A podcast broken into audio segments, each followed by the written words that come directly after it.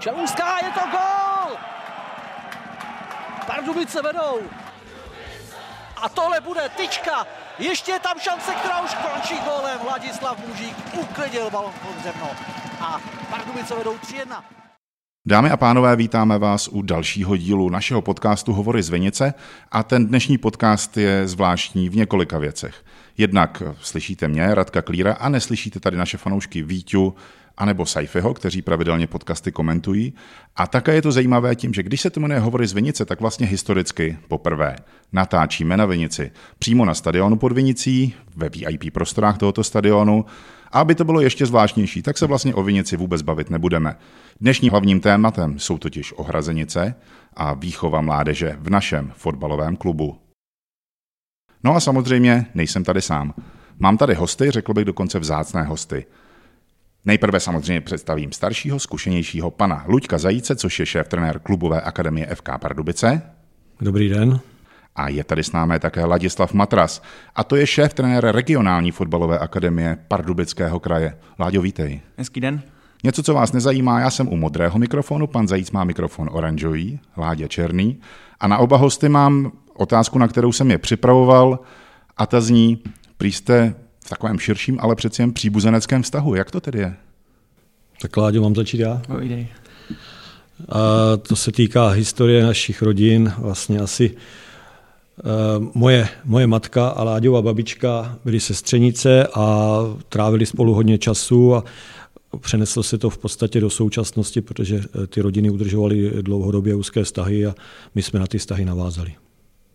Je to tak, Láďo, asi by si pan Zajíc tady nevymýšlel, ale rozvineš tu myšlenku ještě? Určitě potvrzuju to, co Luděk, Luděk říkal, ale já to mám ještě tak. Vlastně, když jsem vůbec začínal s trénováním, tak mě mamka naložila do auta a dovezla mě k, k Zajícům, kde, kde jsem se vůbec poprvé s Luďkem potkal a ten mě vlastně předal nějaké myšlenky, zkušenosti a i z jeho, jeho vinou, nebo i díky němu se vlastně věnuju, věnuju trénování, takže je to takový můj trenérský otec.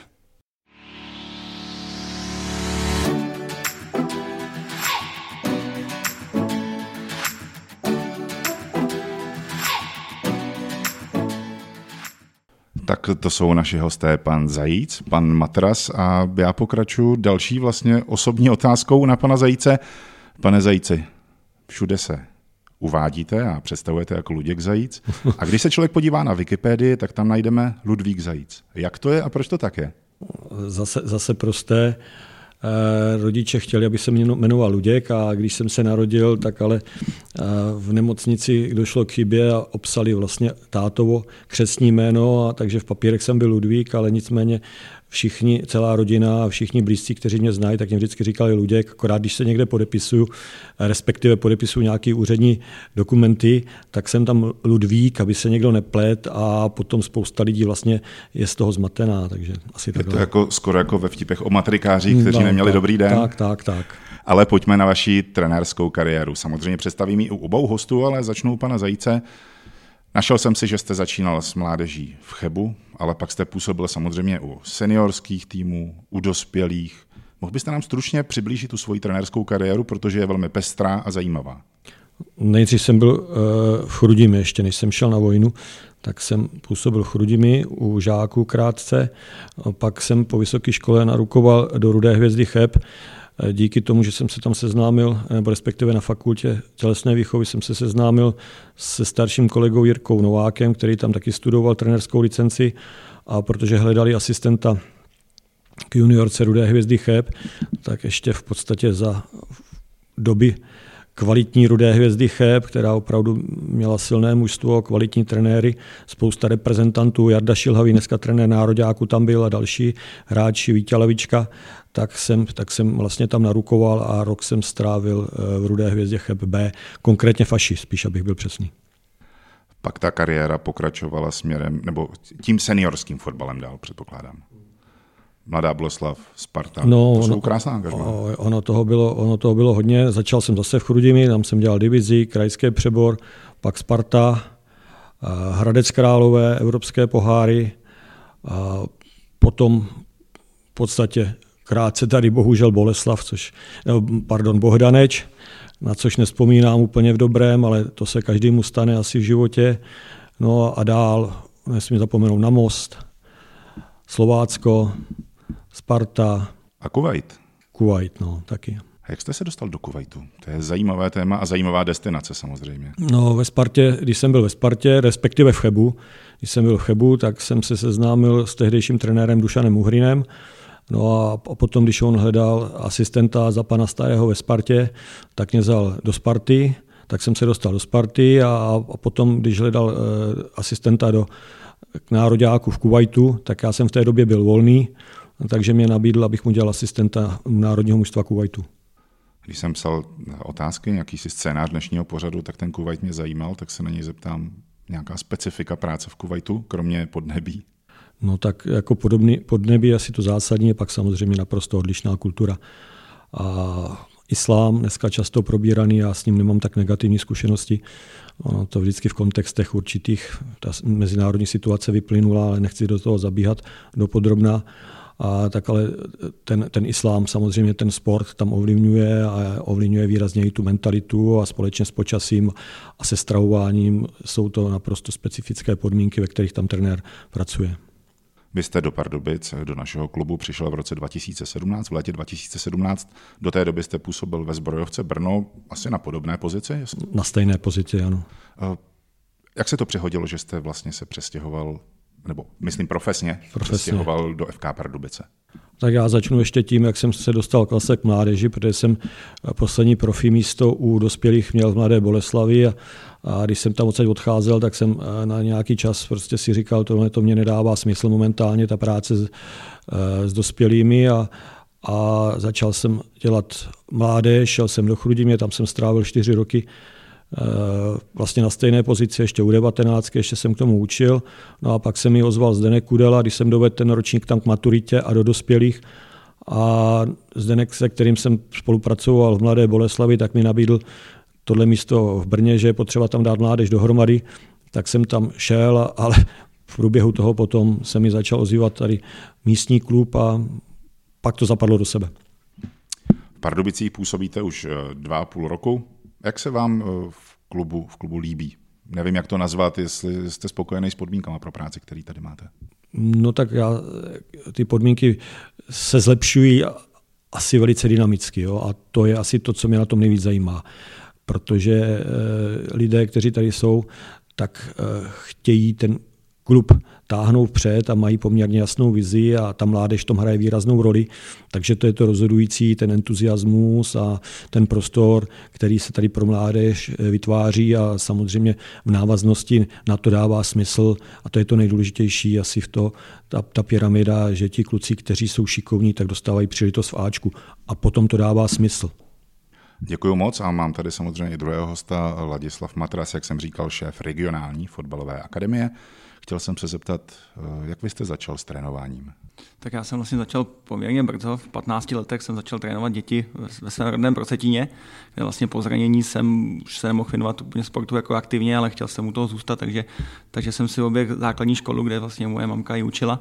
Eh, stáhnul jsem na začátku 10 dětí, který se mnou chodili trénovat, ale po chvilce nás bylo skoro 30, takže jsem založil pro Setíně celou mládež od přípravy vlastně až po starší žáky a strašně mi to chytlo a ta práce s dětma mě, mě baví do postu, takže, takže jsem, jsem v tom takhle, takhle jel a pak samozřejmě jsem se z Procetína, což je vlastně vesnický klub, chtěl posunout dál, tak jak jsem říkal, skontaktovali jsme uh, Luďka a zase jsem se dostal do Chrudimi, kde jsem působil, působil několik let zase u žákovských kategoriích a pak i na pozici šéf trenéra žákovských kategorií. Uh, poté jsem vlastně na rok odešel do Hradce, zase jsem se vrátil, vrátil do Chrudimi a po dvou letech, po několika ti nabídek tady z klubu FK Pardubice, jmenovitě od pana Zavřela, jsem, jsem se rozhodl, že zkusím svoje štěstí v Pardubicích a skončil jsem tady v Pardubicích, kde taky vlastně dělám pořád žákovské kategorie, ať v klubu anebo v regionální akademii.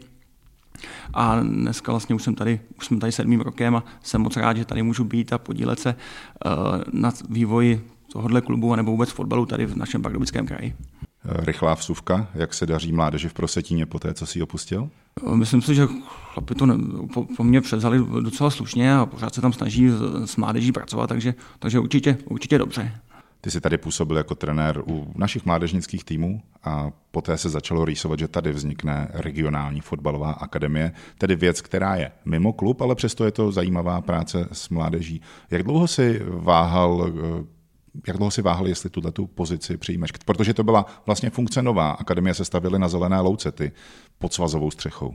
Tak já už jsem vlastně měl nabídku jako dělat první akademii eh, do Plzně. To jsem přiznal, že se zvažoval hodně, ale pak nakonec jsem se rozhodl zůstat v Pardubicích, tak poté, když se vlastně, se vlastně uh, nějakým způsobem uh, začalo řešit, že bude akademie v Pardubicích, tak jsem neváhal ani chvilku, protože jsem akorát vlastně jakoby navázal na svou práci v klubu, akorát samozřejmě uh, díky tomu celkovému projektu a zapojení všech, všech těch uh, atributů okolo, tak, tak vlastně ve větší, ve větší kvalitě.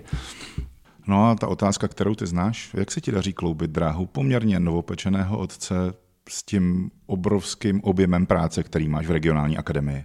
Tak já se musím přiznat, že to náročný určitě je, ale mám skvělou manželku, která mě maximálně podporuje.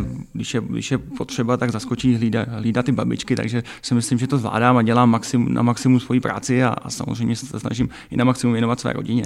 My se paní Matrasové raději poptáme, jestli, jestli tedy to nepři, nekři, nepřikláš, nepřikrášluješ do růžova a aby jsme uzavřeli ten blok vaší dosavadní trenérské činnosti, chtěl jsem se zeptat, na kterého hráče, které jste dosud vychovali, a my víme, že jich přijde ještě hodně v pozdějších měsících a letech, na kterého hráče, kterého jste doteď fotbalově vychovali, jste nejvíc hrdí? Pane Zajíci.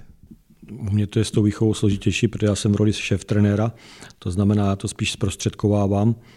A, takže jenom vzpomenu teda hráče, na kterého jsem přímo působil, tak asi Tomáš Malinský dneska v Liberci.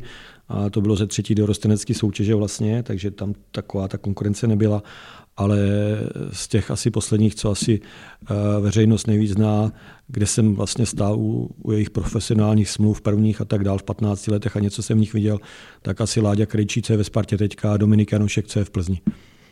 Láďa Matras dostává stejnou otázku a tuším odpověď. Tak já určitě Lukáš Ulich, Eh, když toho bohužel teďka trošku kosí zranění, takže ty peripetie tam nejsou, nema, není, není to má teďka úplně jednoduché. Honza Závička, Kuba Pešek a teďka asi největší radost mám momentálně z kluků, kteří vlastně prošli mě pod rukama už tady v Pardubicích, ať eh, v klubu nebo v akademii a za, začínají se zapojovat tady dva týmu. Vláďa Mužík, Tomáš Solil, Sam Šimek, Vojta Sichra nebo Peťa Kurka. To, je, to, to mi dělá obrovskou radost. Znamená to, že teď v jarní části Fortuna ligy budeš fandit Sigmě Olomouc, Lukáš Juliš je teďka její novou posilou? Já budu fandit FK Pardubice a se podaří postup do první ligy. Děkujeme, taky budeme držet palce.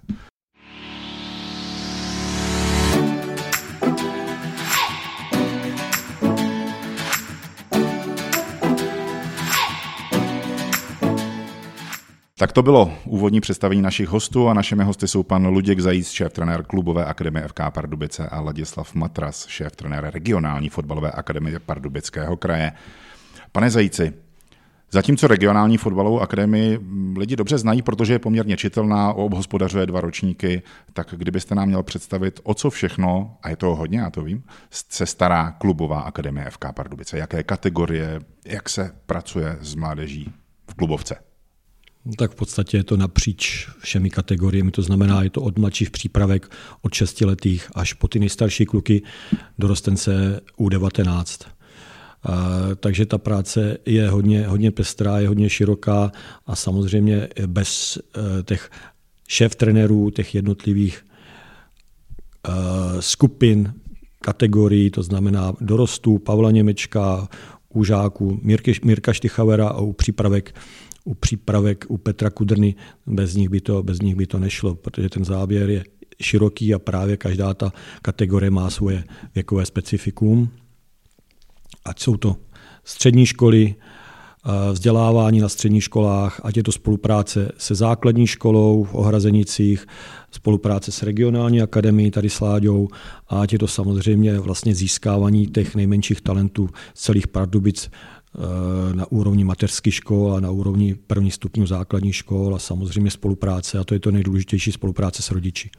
Vy jste nakousnul jedno téma, které je obrovské a málo kdo si to, pokud sleduje fotbal zvnějšku, uvědomuje, že ta práce nespočívá jenom na hřišti, ale i co se týká vlastně vzdělávání těch dětí. Hmm. Od přípravek to jsou předškolní děti, školní děti, střední školy. Jak se daří spolupráce eh, se školama?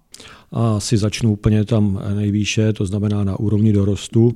V podstatě Pardubice mají jednu obrovskou výhodu a to je sportovní gymnázium v Pardubicích, které kromě známých osobností Martina Doktora a tak dál, hokejistů, fotbalistů, tak v podstatě teďka nám pomáhá obrovským způsobem s tím, abychom eh, naplňovali vlastně program klubové akademie, to znamená, abychom skloubili vzdělávání výchovu se sportem. Takže pan ředitel Novák je náš výborný partner a není sám, máme i další samozřejmě školy, ať si vzpomenu na Eduku, ať vzpomenu na plinárnu, chemickou školu, ekonomickou školu, nerad bych na někoho zapomněl, protože bez všech těch ředitelů, zástupců ředitelů, ale i kantorů přímo v poli, tak ta práce by nebyla možná.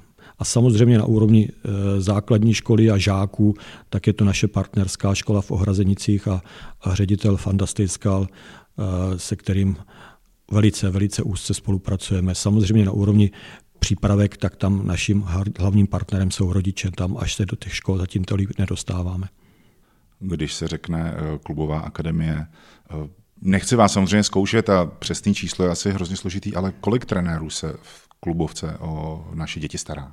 Okolo 40.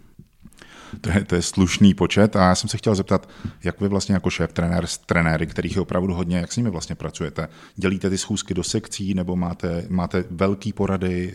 Kdybyste nám to mohl přiblížit, jak tohle funguje? Jednou týdně eh, se pravidelně setkávám v pondělí eh, se dorosteneckými trenéry. Máme svůj úsek, vlastně, kde v pondělí vyhodnocujeme celý minulý týden, vyhodnocujeme utkání a říkáme si, jak bude vypadat ten další, další, další týden. A to není jenom vlastně ten vlastní fotbal, ale je to právě to vzdělávání, eh, je to dneska stravování, je to psychologická otázka, je to dneska sledování přes GPS, monitoring vlastně kondičních parametrů, je toho, je toho spousta, zdravotní stav nesmím zapomenout. A průběhu týdne s těma trenérama mluvím v podstatě průběžně. Samozřejmě tady Láďa a Mirek Štychaver na úseku žáků, tak ty mají porady rovněž dvakrát týdně, takže tam minimálně jednou, jednou týdně vždycky na té pondělní jsem, když mi do toho něco nevběhne. A a té, té porady se zúčastňuje taky Peťa Kudrna, který má na starosti vlastně přípravky, takže prostřednictvím těchto porád, ale vlastně i těch individuálních pohorů, které mám průběžně, tak jak je potřeba, protože chodím nechci říct na všechny tréninky, ale na většinu tréninků žáků a dorostenců chodím a ti trenéři mají ode mě zpětné vazby dost často bezprostředně po té tréninkové jednotce. Ladislav Matras, šéf trenér regionální akademie. Ta obhospodaře ročníky U14, U15, platí to stále? Ano, primárně se věnujeme ročníkům U14, U15, ale samozřejmě eh, je potřeba, aby jsme si ty děti připravili o hodně dříve, takže já jsem opravdu v hodně úzkém kontaktu tady eh, s panem Zajícem, ale i se všemi trenéry eh, klubové akademie U12, U13, kde vlastně jsme opravdu natěsno a na těch dětech, dětech pracujeme už, už, to, už tady těch, tady těch kategoriích. A samozřejmě naše činnost spočívá i v práci pro region, takže spolupracujeme s okresními grassroots manažery, a s krajským grassroots manažerem na vlastně eh, práci eh, mládeže, fotbalové mládeže prakticky v celém, v celém našem východočeském regionu, zase primárně v Pardubickém kraji, takže eh, jak jsem říkal, primárně už 14, 15, ale ten náš záběr je o hodně širší i z hlediska toho, aby jsme si tu, ty děti co nejlépe připravili. Není tam vize směrem od Fačru, že by se tady ta regionální akademie rozšířila o nějaký ročník? Nebo to se trvá podle vás na 14-15 let? Já si myslím, že to zůstane 14-15 let, ale bude tendence se ještě jakoby více, více, více spolupracovat s klubovou akademií a, a více jakoby tu naši činnost provázat tak, aby se, da, se dalo, dalo mluvit o koncepční návaznosti přes kategorie mladších žáků, starších žáků po kategorii dorostu, což mi dává jasnou logiku a smysl.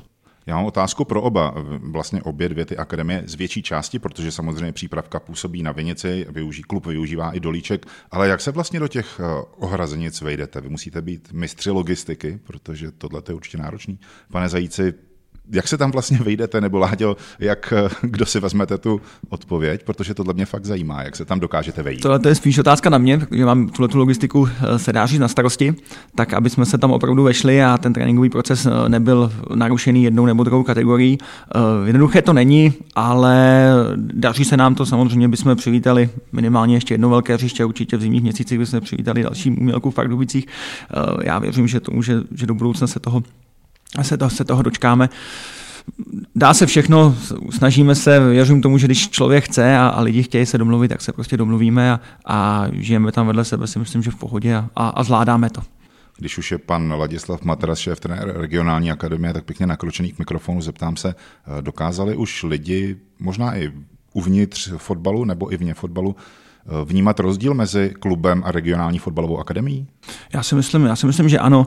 Eh, zase si myslím, že začátku to jsme byli jako opravdu rozdělení jakoby na, na, dva, na dva opravdu jako na, sobě nezávislý subjekty, ale teďka postupem času se opravdu co nejvíc jakoby propojujeme a myslím si, že prostě bylo velice dobře, že, že klubovky vznikly, protože ta naše práce prostě má smysl a, nemělo by asi cenu se prostě věnovat pouze dvou, dvou kategoriím a tam super, super servis, ale, ale kategorie po, po 14-15 a na 14-15, aby ten servis neměli, takže uh, určitě ten, ten rozdíl uh, jakoby musí, nebo ten rozdíl, to, že nejsme úplně jakoby klub, to, to se pořád musí zanechat, říkat, ale prostě v těch věcech koncepčních eh, já bych nerad prostě mluvil o nějakým jako velkým, velkým rozdělení. Já si myslím, že v tomhle tom fakt musíme jít ruku v ruce.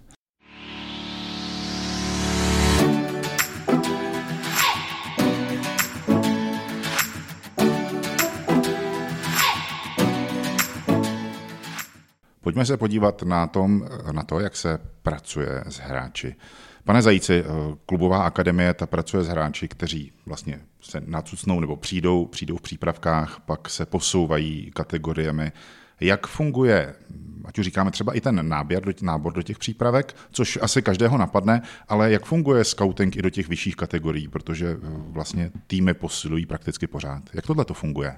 No, tak u přípravek v podstatě se to dělá zejména formou náboru, to znamená na jednu stranu, kdo přijde a jeví se šikovný, tak dostává tady příležitost, ale my bychom to rádi posunuli dál, abychom i tam mohli dělat eh, výběr těch hráčů, to znamená vybírat eh, už pohybově, už v této době pohybově šikovné děti, protože bohužel potom, když ty, ty děcka přijdou a, a jenom si to chtějí zkusit, tak na úrovni klubu, jako je Pardubice, tak potom často dochází k tomu, že musí odcházet a nedělá to dobře ani těm dětem, ani nám, že někoho musíme posílat pryč. A to jsme hrozně neradi, to znamená i ten předvýběr bychom chtěli udělat kvalitnější.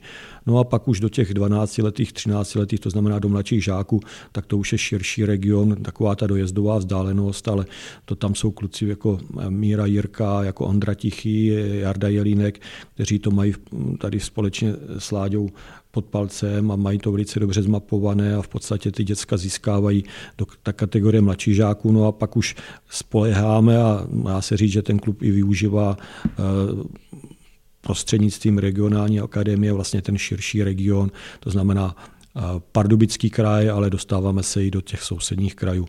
Do dorostu v dnešní době už je takřka, takřka nemožné nebo velice eh, zřídka možné se na hráče, protože ty nůžky mezi e, kluby typu Pardubic, to znamená těch top klubů a těmi nižšími už se opravdu rozvírají a ta příprava bohužel už tam zaostává. Není to to, co bývalo dříve, to znamená, že každé větší město mělo i slušný dorost. To bohužel už dneska říct nemůžeme.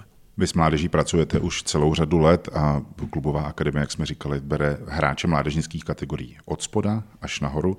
Dokázal byste na základě svých zkušeností popsat, kdy je největší, omlouvám se za ošklivý slovo, odpad, kdy hráči třeba nejvíc si říkají, teď ten fotbal už hrát nebudu. Je to třeba už v přípravkách nebo v mladším dorostu. Kdy je takový, kdy se setkáváte nejvíc s tím, že hráči už od toho fotbalu dávají ruce a nohy pryč? No tak eh, samozřejmě přechod z každé té kategorie má svá úskalí. Jeden z těch přechodů je přechod na velké hřiště, kde spousta těch děcek, která jsou v přípravkách šikovná, a i v těch mladších žácích se jeví velice dobře, tak třeba nevyrostou tolik, anebo už to tolik neoběhají a při přechodu na velké hřiště prostě už to hřiště je příliš velké na to, aby tu svoji kvalitu projevili. To je, si myslím, že ten první stupeň, potom další, další selekce bývá dost často mezi 17 a 18 lety, kdy ti, kteří se nedostanou vlastně do A, dorostou okamžitě po 17 a přeskočí nějaké mladší ročníky, tak eh, ztrácí motivaci, ale, ale ten nejsložitější a nejtěžší přechod, na které musíme všude zapracovat v celé republice a řekl bych, že i u nás samozřejmě v Pardubicích, když tady se to daří celkem slušně, tak je přechod eh, z dorostenecké kategorie do dospělých. A daří se nám se s tím vyrovnávat? Tak já si myslím, že to, co ty, ta jména, která tady Láďa přede mnou zmiňoval, a, ale běžme zpátky třeba ke kapitánovi, Honza Jeřábek, tak taky prošel Prachovice, Chrudim a, a Pardubický dorost v podstatě tady, takže já si myslím, že Pardubicům se to velice dobře zdaří a, a že jsou teďka po republice tím známi. Já mám takovou laickou otázku a už jsem ji dopředu avizoval. Eh, protože jsou kluby, zejména na těch nižších úrovních, které jsou rádi za každého fotbalistu, ale přece jenom větší kluby si mohou ty počty hráčů v týmech regulovat. Existuje ve fotbalovém týmu, když už se bavíme o té kategorii na velkém hřišti, to znamená 11 hráčů a náhradníci, je nějaký optimální počet, s kterým se uh, trenérovi daří pracovat? Protože když to přeženou, když už jich je 30, tak ty tréninky už asi nemůžou mít takovou úroveň. Existuje něco jako optimální počet hráčů v týmu? A já si myslím, že ne. Že jednak je to daný individuálně trenérem, tak když si vezmeme profesionální úroveň a vzpomeneme si na pana Bricknera, ten měl svých 11 hráčů a s nima, s nima dělal. A, je to pravda, máte pravdu. Tak a potom, potom je třeba pro mě, já jsem vždycky byl nejradši, když jsem měl 20 hráčů do pole, protože jsem dělal 10 na 10 a dokázal jsem si s tím poradit, ale třeba u těch, u těch mladších kategorií, tak samozřejmě chceme udržet vyšší počet těch kvalitních kluků, ale potřebujeme k tomu více, více trenérů. To znamená, aby jsme dělali individuální tréninky, při nejhorším skupinové tréninky, aby třeba jeden trenér byl eh, maximálně na pět na šest hráčů. Když potřebujeme v některých trénincích to rozdělit a opravdu těch víc očí, víc ví, s těma klukama může promluvit, usměrnit, pomoc a tak dál. Takže já jako většinou tam pracujeme 18 plus 2, to je asi takový ten náš počet hráčů, se kterými pracujeme. 18 plus 2, 18 plus 3, to znamená 18 hráčů, 2 nebo 3 brankaři. Děkuji za vysvětlení z, z úst odborných. A já bych se zeptal Ládi Matrase.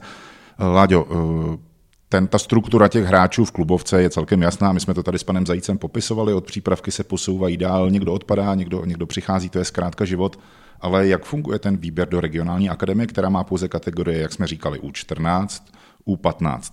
A vím, že každý rokem, každým rokem přijímáte nové hráče a je to tak, že ta poptávka převyšuje nabídku volných míst? Tak úplně jednoznačně my vlastně můžeme do každého ročníku nabrat maximálně 25 hráčů, což znamená 50 hráčů dohromady. Ještě jsme toto číslo nikdy neměli, vždycky se pohybujeme něco mezi 45 48, zase každý ročník je individuální. Eh, jak jsem, jak jsem říkal v předchozích otázkách, my samozřejmě primárně 14-15, ale co se týče scoutingu, tak se snažíme jít o hodně níž. Eh, přes okresní výběry už máme přehled o klukách U10, který ale nikam jakoby netáháme, pouze si je monitorujeme, je na hřišti a i situaci okolo, okolo nich. To samé v U11, v U12 už vlastně děláme regulární tréninky, kdy vlastně ve spolupráci zase s těma grassroots manažerama eh, má každý trenér akademie na starosti jeden, jeden okres, kam pravidelně pětkrát, šestkrát za půl roku, vždycky za půl sezonu, za podzim a za jaro, jakoby dojíždí a tam už s těma hráčema pracuje a zase si od nich získává jakoby bližší, bližší informace a v U13 si vlastně eh, zase pětkrát, šestkrát za, za ten půl rok, za to období eh, si, si vlastně z těch okresů děláme týmy, nebo vlastně jeden tým, který už nám dojíždí přímo do Pardubic a z nich ty hráče, hráče vybíráme. Eh, vlastně z ročníku 2007 jsme úplně v první fázi toho výběru měli skoro 200 hráčů, z kterých jsme jakoby vybírali a v průběhu toho eh, ty časové osy vlastně tady ten počet osekávali na dneska nějakých 30, z kterých, z kterých vybereme tento konečný, konečný číslo a ten konečný kádr příští rok do už 14 ten počet 200 zarazil i mě, to je, to je úžasné číslo, to samozřejmě gratuluju k tomu, že máte z čeho vybírat. Kdyby náhodou někdo regionální fotbalovou akademii neznal, eh, staráte se o hráče dvou kategorií a dáváte jim, já to myslím bez urážky, víc než klubovka v tom smyslu, že vlastně kluky i ráno budíte, spí spolu na intru a večer dáváte spát. Funguje tenhle systém pořád stejně? Ano, vlastně od, od těch principů, kterými jsme začínali tady v těch věcech, tak, tak jsme za těch pět let, co fungujeme, tak, tak neuhli. Snažíme se prostě vytvořit jakoby maximální, dejme tomu, jakoby komplexní servis, ale určitě bych neřekl, že fungujeme lépe nebo hůře než klubovka. Tak ta otázka nebyla myšlená, samozřejmě. Uh, samozřejmě klubovka pracuje že, hlavně pak s těma starší, staršími kategoriemi. Uh, je to tak, že vlastně my jsme první půl rok, nebo vlastně rok, ročník 2002 fungovali, takže byli rok v akademii a pak vlastně odešli jakoby a nebyla tady ještě vzniklá klubová akademie a to vlastně jakoby, nechci říct, že ten rok byl ztracený, ale prostě ten efekt nebyl takový. A pak vlastně až, až ročník 2003 to měl tak, že vlastně z regionální akademie kluci přešli přímo jakoby do klubové akademie a v tu chvíli už jakoby ta, ta naše práce prostě měla smysl, takže tím jenom chci říct, že jsem strašně rád, že, že tady, tady klubovka je, že prostě na, to, na, na tu naší práci ta klubovka jakoby může navazovat. A ještě o to jsem radši, že to fakt fakt tak je, že, že ty kluci vůbec nic nestrácejí a, a přejdou jenom plynule do kategorie dorostu regionální akademie, to ale nejsou jenom hráči FK Pardubice, jsou to i hráči z širšího okolí, řekněme. Eh, hovořilo se o tom, jak k tomu budou přistupovat jejich materské kluby těch kluků, jaká je aktuální situace, jsou s tím kluby srovnané, naučili se s tím pracovat, i protože i pro ně je to samozřejmě obrovská výhoda, že jim tady rostou hráči.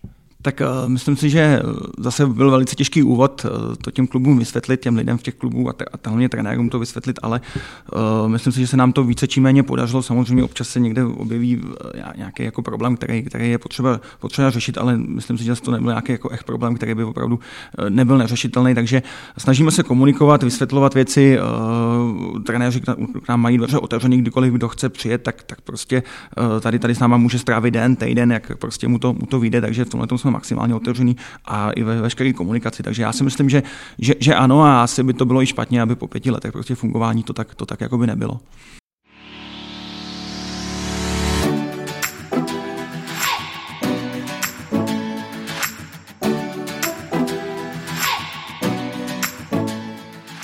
A já mám eh, pár otázek, které jsou, které jsou společné. Pane Zajíci, eh, doba se mění, děti se mění, tráví víc času u počítače, to se teda říká už posledních asi 20 let, hodně času na mobilních telefonech.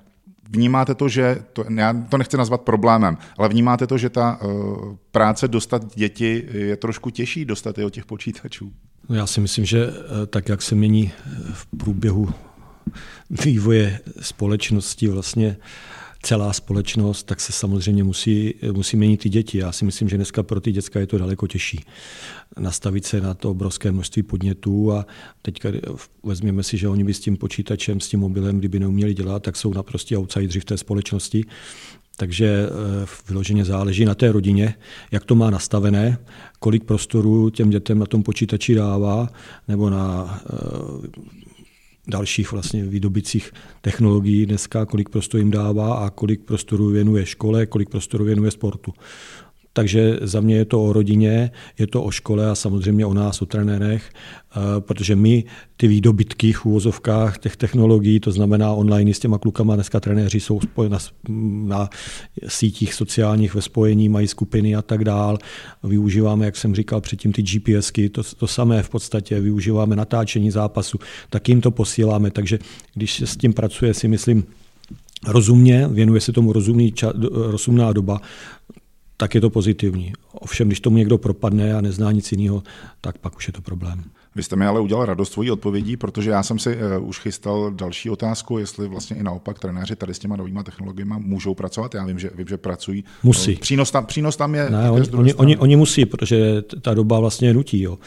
Dneska, když chcete, když chcete pokryt výkon, výkon toho sportovce, tak, ho musíte, tak to musíte nasnímat, musíte to vyhodnotit a musíte mu to poslat zpátky, ať to má co nejdřív. Jo. Je to o informacích ta doba a o rychlosti a o umění s těma informacemi pracovat. Takže se tomu věnujeme, samozřejmě. Já si nemůžu odpustit eh, jeden dotaz, eh, Láďo. Eh, uvědomuješ si, že dva absolventi akademie se vystřelili do klubu vysokých, Lukáš Horníček do Bragy. A ty teďka kýváš hlavou, ale já myslím něco úplně jiného. Včera se objevilo na webu FK Teplice, že Matěj Mikan váš absolvent přestoupil do e-sportové divize FK Teplice a bude tam hrát eh, FIFA na PlayStationu. Tak, jako, že to je taková douška k těm eh, moderním a novým technologiím. Tak to jsem nevěděl, zapíšu si ho mezi tyto hráče. No, my už jsme si ho dali na seznam, až budeme zakládat náš e-sport tým, takže Matěje natáhneme zpátky.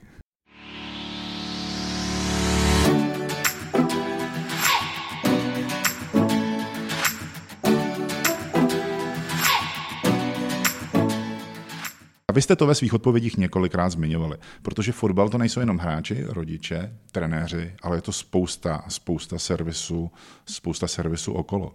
Fyzio, fyzioterapeuti, eh, stravovací poradci, to prostě je věc eh, ne nová, ale důležitá.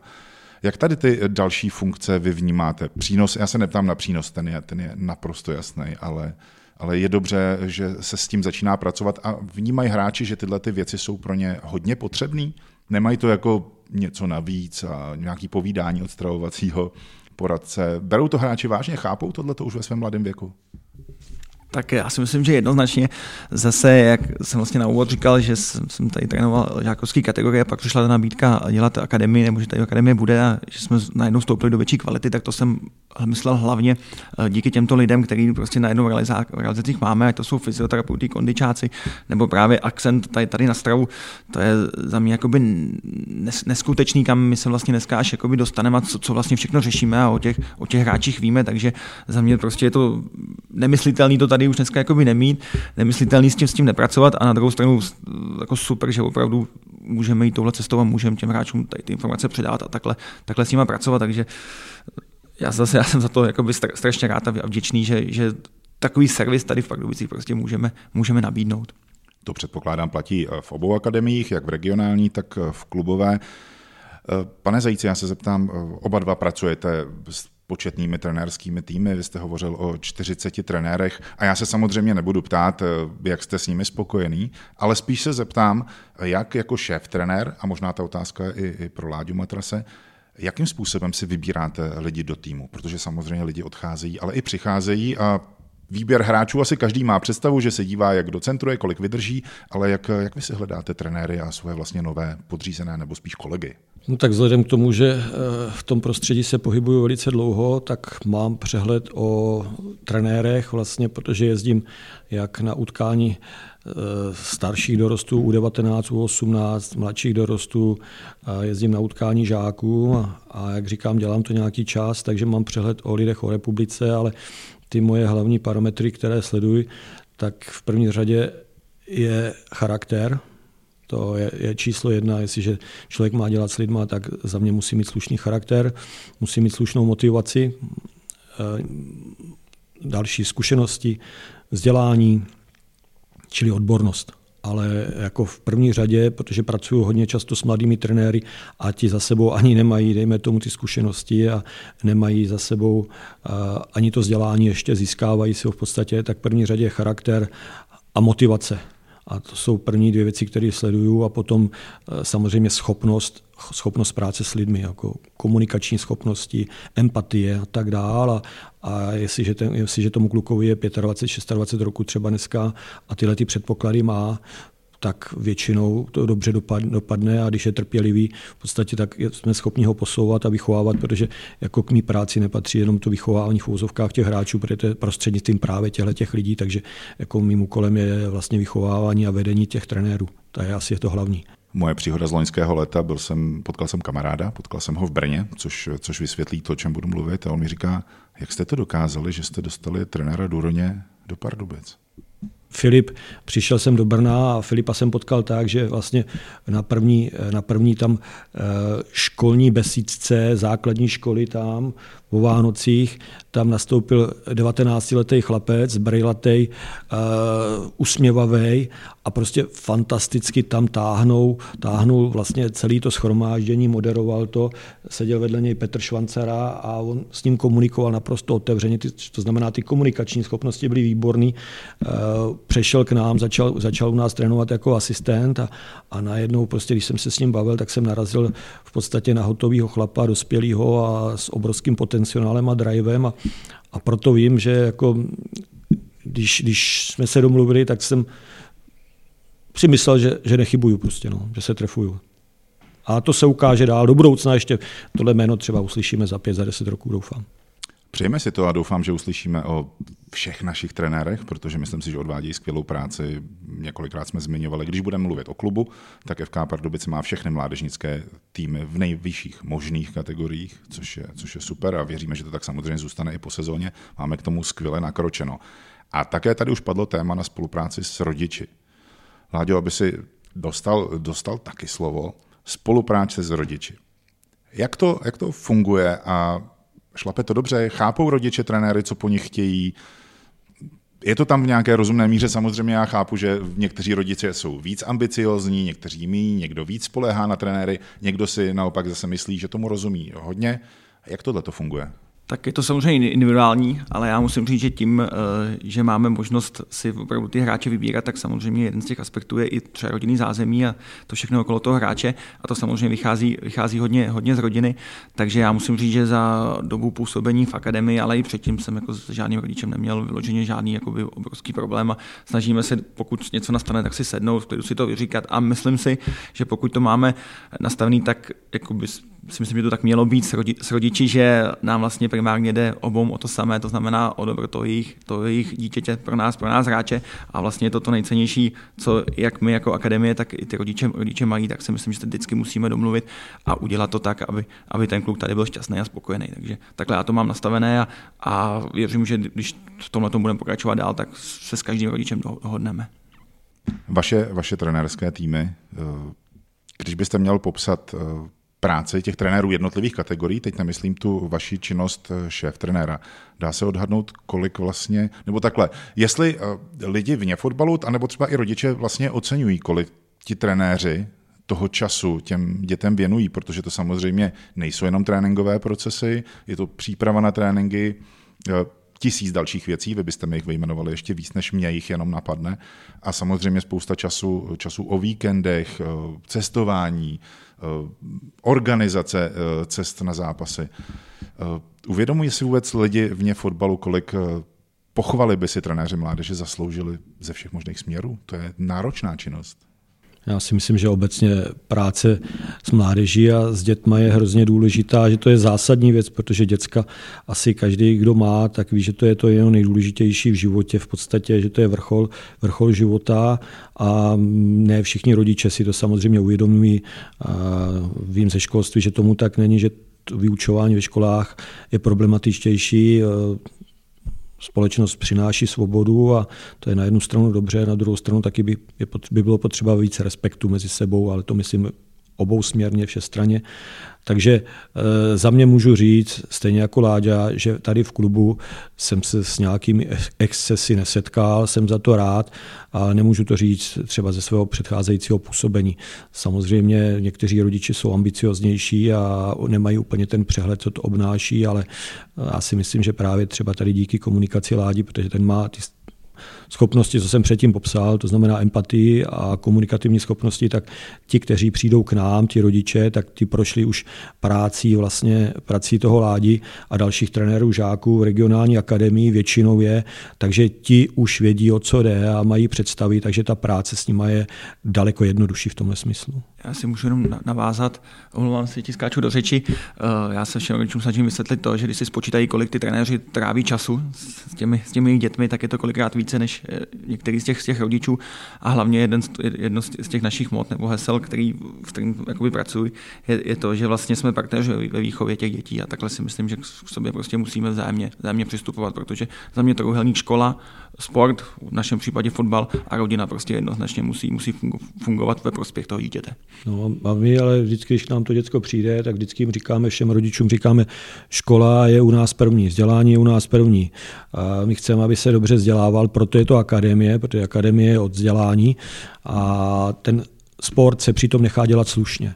Ale jenom zlomek procento těch dětí se dostane opravdu na tu vrcholovou úroveň, ale přitom, přitom při té škole vlastně. Oni můžou prožívat fantastické chvíle v životě, parta, kamarádi a budou si to pamatovat na celý život. A oni si zahrajou proti Spartě, Slávy, teďka si kluci zahráli eh, ve Vídni, 16 si zahrála proti nároďáku Japonců. Eh, prostě já si myslím, že to jsou zážitky na celý život pro ně a v tom životě jim to hrozně pomůže. Jo. Takový ty klasické slova překonávání překážek a tak dál, ono to je kliše, ale, ale ono to je pravda.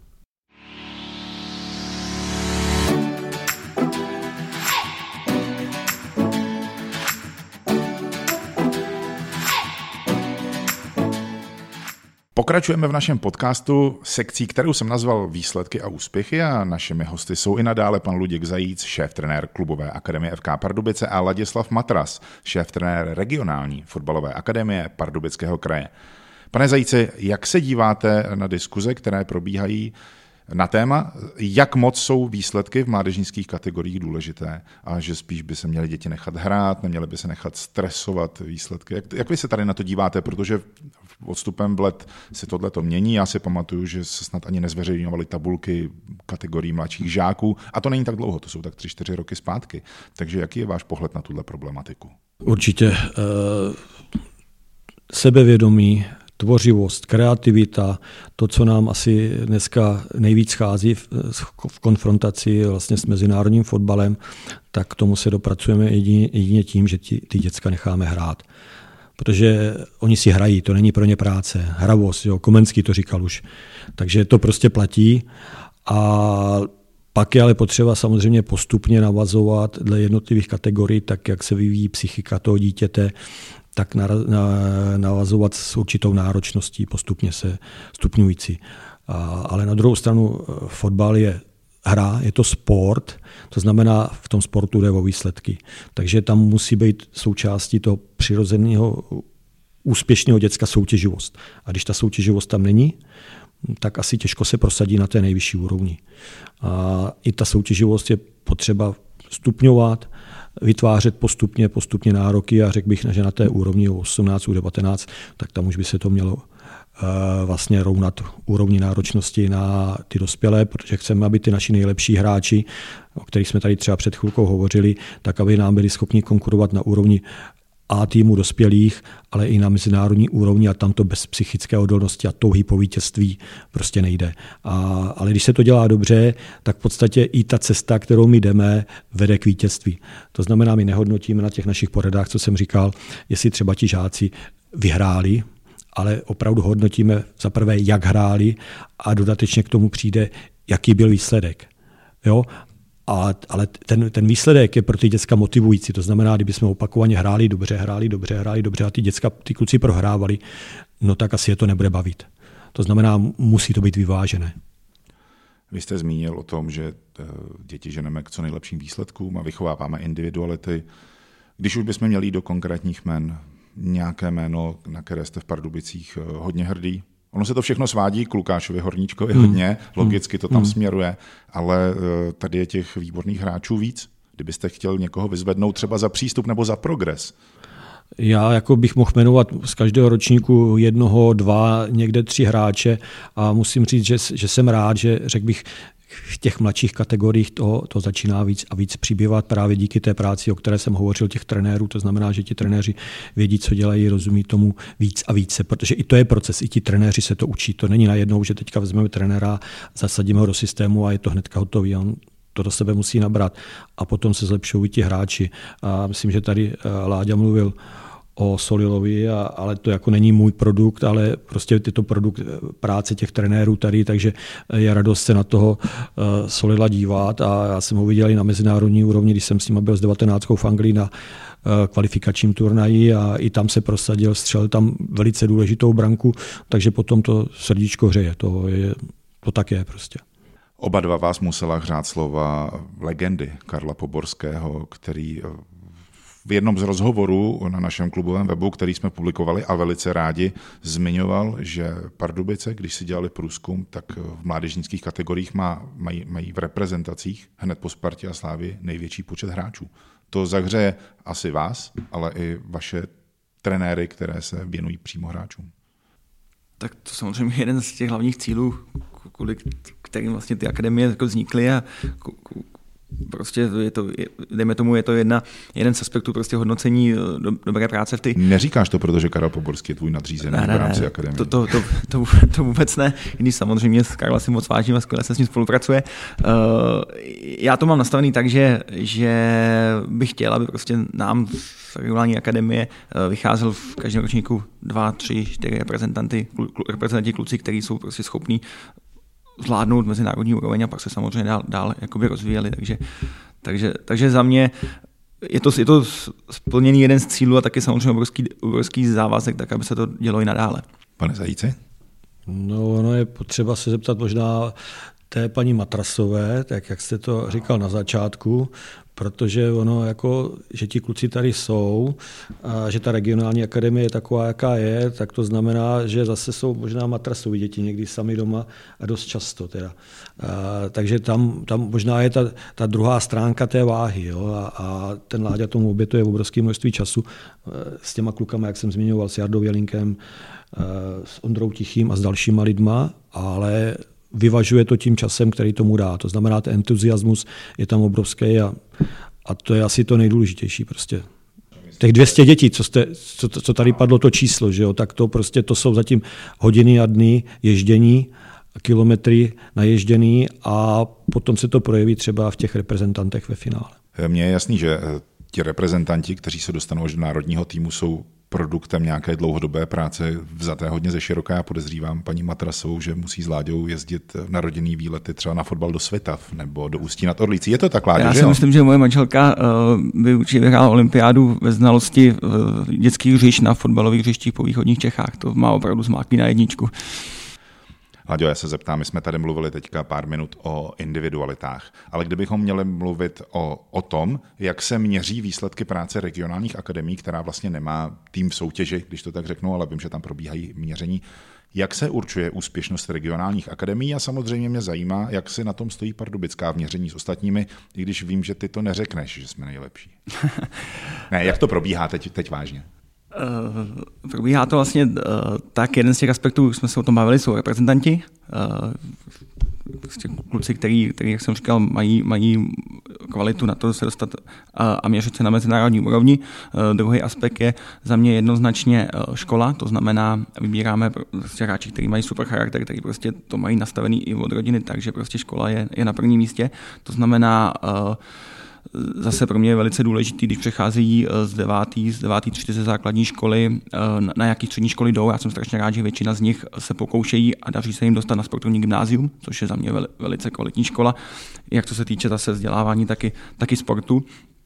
Pak samozřejmě eh, přes fyzioterapeuty sledujeme i, dejme tomu, jejich tělo, jak to tělo je pevný, silný a jestli má prostě potenciál zvládnout tu obrovskou zátěž, která prostě od těch 14 let uh, jakoby nastane a samozřejmě musí, musí, musí to tělo opravdu zvládnout pak tu zátěž až i v těch, těch 19, což, což je hodiny a hodiny, hodiny tréninku a tady to všechno, tady ty informace všechny vlastně jakoby dáváme, dáváme dohromady a snažíme se z toho vybrat ty, ty nejlepší, ty nejlepší, nejlepší hráče. No a pak samozřejmě, ale to je už spíš věc eh, klubové akademie, uh, funguje i jakoby selekce na tým, to znamená podle postu a tak dále, ale my jako regulární akademie se eh, primárně zaměřujeme tady, tady, na ty, tady na ty tři aspekty, které jsem, který jsem říkal.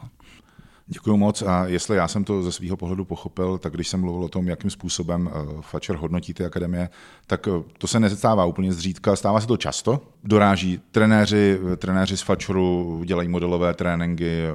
Je tohle i prospěšné pro vaší práci? Nejenom jako hodnotící kritérium, ale jako pro další rozvoj. Tak jednoznačně je to zpětná vazba, s kterými si snažíme vzít zase to nejlepší a, a eh, já jsem toho názoru, že fotbalová práce prostě nikdy nespí a nikdy nejste na konci a nechci říkat, že jsme nejlepší, ale myslím si, že se řadíme mezi ty nejlepší akademie, ale to zítra nemusí platit, takže my pořád musíme v pozoru a musíme prostě neustále nasát nové informace a nikdy, nikdy nepřestat pracovat na tom, aby jsme se v tom topu drželi. To je cesta. To není stav, to je cesta. Pane Zajíce, já mám eh, otázku. Eh, vzdělávání trenérů. Když sestavujete svoje trenérské týmy, jestli jestli jsou daná nějaká kritéria, nebo jestli vy eh, osobně máte nastavená nějaká kritéria a jak se vůbec eh, pracuje s trenérským vzděláváním u našich trenérů ve všech mládežnických kategoriích. My máme nastavená kritéria od fotbalové asociace, čili my ta kritéria musíme plnit, jsou poměrně ostrá, jestliže eh, nám dají výjimku na nějakého šikovného trenéra třeba tak na půl roku a musí si to vzdělání doplnit, a na druhou stranu musím říct, že ne všichni trenéři, kteří získali fotbalové vzdělání, jsou ti eh, vyvolení. Jo.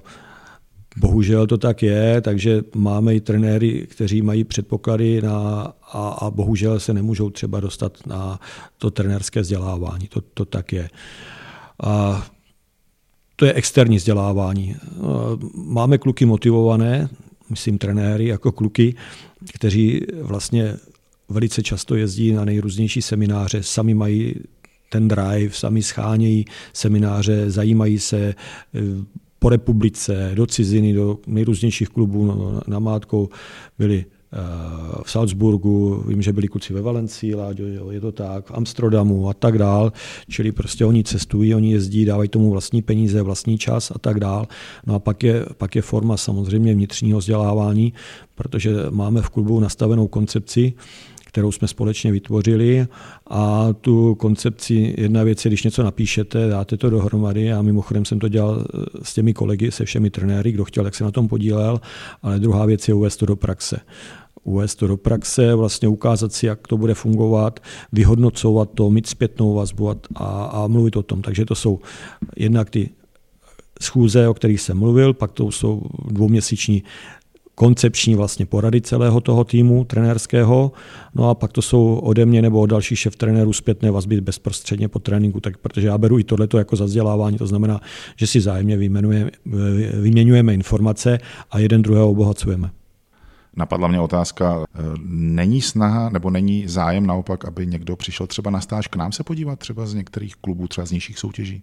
No tak jako my to máme, vlastně máme e, filozofii e, klubové akademie.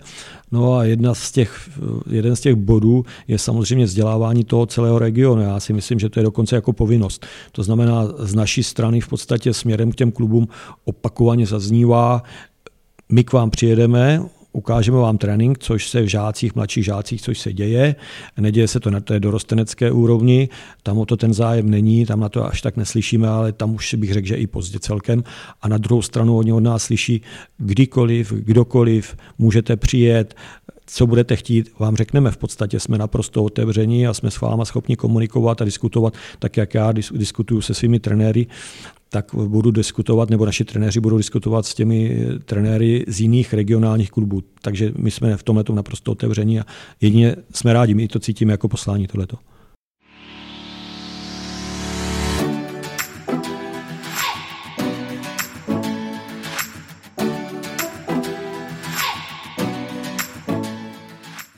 Když tady mám pana Zajíce, šéf trenéra klubové akademie, mám konkrétní otázku. Za pár dnů, snad za šest dnů, zkrátka příští středu, startuje sezóna pro dorost U19. Je to v té mládežnické kategorii vlastně naše vlajková loď. Postavili jste před dorost nějaký eh, konkrétní cíl?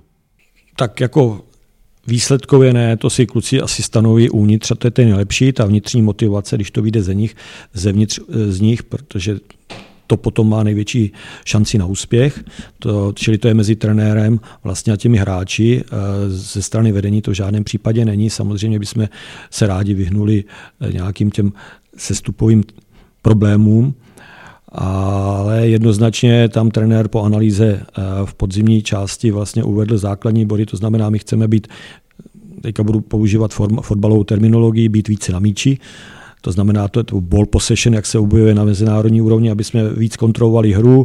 Dám příklad, aby jsme měli rychlejší přihrávky, aby jsme byli odvážnější ve hře na jednoho, aby jsme zrychlili přechodové fáze, aby vůbec ten náš, ten, ten náš fotbal byl útočnější, aby jsme dávali víc branek a aby jsme pracovali rychleji, protože dneska vlastně ten fotbal je o rychlosti a o kvalitě práce s míčem, takže asi tyhle ty základní atributy chceme, aby se tam promítly.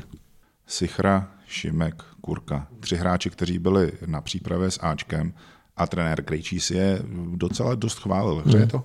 No určitě, no tak jako řeknu to tak, řeknu to opačně. Kdyby tomu tak nebylo, aby každý rok jeden, minimálně jeden, ale spíš dva a více hráčů vlastně splnili ty naše představy a to ještě není ten poslední krok splněný, jako my budeme spokojeni, až opravdu jako budou třeba ve 14, mezi 14 hráči v tom A týmu tak eh, ano, eh, je to, je to plnění toho, co od toho očekáváme asi. Láďo, samozřejmě blíží se start i dalších mládežnických kategorií, nejenom naší U19. Ono se to nezdá, ale už to začne pomalu rychle, rychle nabíhat. Sleduješ jako šéf trenér regionální akademie svoje svěřence vlastně i v těch jiných klubech a spíš taková zajímavost, nastává se, že někdy nastoupí proti sobě tyhle hráči? Jednoznačně sledujeme, musíme vlastně eh, sledovat jejich výkony v utkání z hlediska zpětní vazby našeho tréninkového procesu. Eh, kluci, co hrají za FK Pardubice, že, tak ty hrají nejvyšší, nejvyšší soutěž, takže ty se s nikým jakoby eh, se svými spoluhráči nepotkávají, ale kluci, kteří hrají v, v Čáslavi, v Kolíně, v Náchodě, tak hrajou vlastně druhou nejvyšší soutěž, žákovskou divizi a tam se prakticky potkává, potkávají každý víkend. My na těch utkání nejenom já, ale i mý kolegové jsme a, a kluci si to mezi sebou vždycky pěkně rozdají, no, takže, takže dobrý, já jsem, já jsem spokojený a uh, i ty kluci, kteří jsou prostě v těch menších klubech, tak si myslím, že odvádějí velice dobré, dobré výkony za ty své kluby, takže, takže dobrý.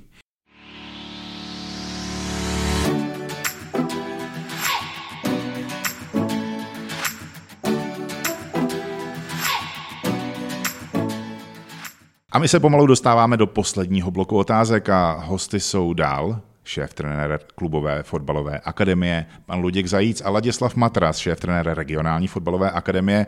A ta první otázka bude podpásová, já jsem vám ji nenapsal. Váš názor na ženský fotbal? Já bych děvčata trénovat nechtěl, to, to, to je první věc.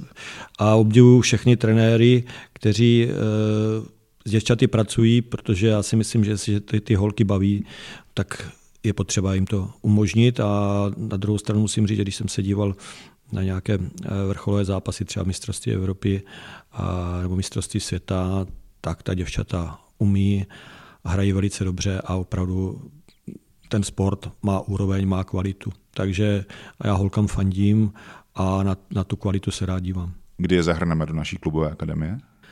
Tak věc, věc je ve vývoji, jako teďka v první, první krok se udělal vlastně, že, že dívčí fotbal v Pardubicích je součástí našeho klubu a, a já si myslím, že to patří k tomu, protože samozřejmě i ty třídy, co máme, ty sportovní třídy, tak jsou lepší, když jsou koedukované, to znamená, že tam jsou kluci a holky protože čistě chlapecké třídy není, není to správné, není to přirozené a, a když to holky baví a, a nalézají v tom smysl života, tak proč by si nezahráli a nehráli fotbal, to je naprosto správný. Určitě a Ladislav Matras, ty díky tomu, že jsi se pohyboval hodně v těch eh, mladších žákovských kategoriích, tam to ještě bývá promíchané, takže tvůj názor? Tak já za každýho, kdo hraje fotbal, tak, tak, jsem, tak jsem rád, tak, když jsou holky, takže jak to tady Luděk, já jim, já jim moc fandím a, si to vlastně na hřišti užívají a myslím si, že by se tady mělo uh, zaznít jméno Kamila Kozáka, který se opravdu snaží tady uh, dívčí fotbal dělat na, na vysoký úrovni, takže to fandím jemu a holky hodně štěstí. Takže to si určitě poslechneš jeden z dalších podcastů, který bude věnovaný startu ženského A týmu v nejvyšší soutěži, respektive v jarní části. Ale pojďme k trošku náročnější otázce, téma letního stadionu. Jenom pánové, krátce, váš názor, i když já ho samozřejmě znám, na to, zda má v Pardubicích vyrůst fotbalový stadion a co zkrátka říkáte na tu problematiku, která nás, vás všechny tíží. Pane Zajíci, co vy tomu říkáte? Každé krajské město by mělo mít svůj stánek fotbalový, protože fotbal vlastně je nejrozšířenější sport planety. V Česku společně s hokejem je nejpopulárnější, tak stejně jako třeba z hlediska kultury eh, je v Pardubicích divadlo, je tady dům hudby a tak dál, tak jako nevidím sebe menší důvod, proč to samé by nemělo být pro fotbal, ale já to vidím, stejně tak to vnímám pro atletiku, pro basketbal, zkrátka ten region by měl poskytovat servis pro všechny základní sporty. A bohužel, že ten fotbal z hlediska infrastruktury byl tak dlouho zanedbávaný, podfinancovaný, no tak bohužel teďka je to o takovém balíku peněz, o kterém se hovoří a který leží lidem nejvíc asi v žaludku ale kdyby se to bývalo rozfázovalo, postupně se upravovalo, tak bychom se nedostali do této situace, která asi hodně lidem vadí, ale na druhou stranu věřím, že většina lidí to chápe. Děkuji za odpověď. Vy jste, vy jste ve své první větě říkal, že každé krajské město by mělo mít svůj stadion. Opatovice tedy pro vás nejsou téma. No, pro mě ne teda, já, chtěl vidět můj já, já, já si to nedokážu jako dost dobře představit. Já eh, si myslím, že Organizačně nevím, jak by to bylo možné z hlediska trénování, z hlediska dojíždění a tak dál. A nevím, jak by se srovnali pardubičtí a hrdečtí dohromady. Já si myslím, že tak daleko asi nejsme, a, ale každý kraj má mít své zázemí, protože to není jenom o těch Ačkách. Já si myslím, že dneska, když se bavíme o regionálních akademiích, bavíme se o olympiádách mládeže, eh, bavíme se o kulturních akcích, prostě ten stadion by měl, být, eh, by měl mít velice široké využití pro to město, ale jako zázemí pro celý ten region. Pan Matras, eh, myšlenka kolegy se dá podepsat. Dokážeš ji ještě rozvinout? To já jednoznačně souhlasím zase ve všem, ve všem s Luďkem. Uh, já jsem poměrně v úzkém kontaktu s, s vedením klubu a já prostě si myslím, že tenhle klub si, si ten stadion obrovsky zaslouží za ten progres, který, který tady udělal. Já jsem teďka tady sedmým, sedmým rokem a když vidím za těch sedm let, kolik se udělalo, udělalo práce, tak uh, já opravdu jako se ptám, kde jinde by měl ten stadion stát, než, než tady v Pardubicích. Mám pro vás pro každého otázku na závěr. Řadu let pracujete s mládeží. Co vám dává energii do práce, práce s dětmi, která je nejenom důležitá, ale také obtížná, psychicky náročná a zase na druhou stranu rozmanitá. Pane Zajíci, co vám dává právě tu energii, které se, díky které se věnujete mládeži? Já jsem učitel, jako, takže uh, vystudovaný, takže jako uh, ve mně to asi bylo přirozeně od, od mládí, čili když jsem si vybíral, jakým směrem se bude ubíjet moje, uh, ubírat moje kariéra, v podstatě tak jsem uh, měl dvě priority. Jedna byla práce s mládeží, druhá byla fotbal a, a v, tom se to, v tom se to spojilo. Takže nejdřív vyhrál fotbal, takže jsem to dělal profesionálně na úrovni dospělých. No a, a pak, eh, jak jsem přicházel do let, tak jsem hledal hlubší smysl. To znamená vlastně eh, v těch dospělých úvozovkách už to moc neovlivníte, než ten výsledek, ale tady v těch mladších kategoriích eh, ovlivňujete i toho člověka. A to si myslím, že je pro mě asi to důležité, protože když se potom na ty kluky podívám s odstupem času a vidím, že třeba trénují nebo že hrají na, vyso- na vrcholové úrovni, no tak se to člověku v tom okamžiku vrací. Láďo? tak já, já taky vlastně pocházím z učitelské rodiny, moje mamka je ředitelka základní školy, takže taky mám práci s dětmi v krvi. Mě práce s dětmi strašně baví, eh, nejvíc na tom miluji asi to, že si ty děti prostě hledám, vybírám, pak jim dám tu, tu šanci fungovat tady v tom vlastně servisu a snažím se jim nabídnout eh, co nejlepší možnosti pro jejich rozvoj a beru to tak, že se jim vlastně pomáháme plnit jejich, jejich sny a to já si myslím, že je jeden z největších, největších závazků, který vůbec můžeme, můžeme pro toho daného člověka udělat a myslím si, že to je závazek, který snad nejde, nejde dělat špatně, takže já jsem prostě jako posedlej, posedlej tím lidem pomáhat a, a z těch kluků vychovat dobrý fotbalisti, ale hlavně, hlavně dobrý, dobrý lidi do společnosti, tak aby prostě se nám tady všem žilo hezky a byli jsme spokojení. Děkuji moc za tvoje slova, děkuji vám za vaši práci, ale děkuji za práci všem trenérům v FK Pardubice a to byl takový krásný závěr za naším možná monotématickým podcastem, protože věnovat se mládeži je důležité. Chtěli jsme zmínit eh, řadu témat a pochopitelně chceme poděkovat nejenom našim hostům, kteří mi byli pan Luděk Zajíc, šéf trenér klubové akademie FK Pardubice a pan Ladislav Matras, šéf trenér regionální fotbalové akademie. No a u nějakého dalšího podcastu se s vámi těšíme brzy naslyšenou. Děkuji za pozvání. Naslyšenou. Děkuji.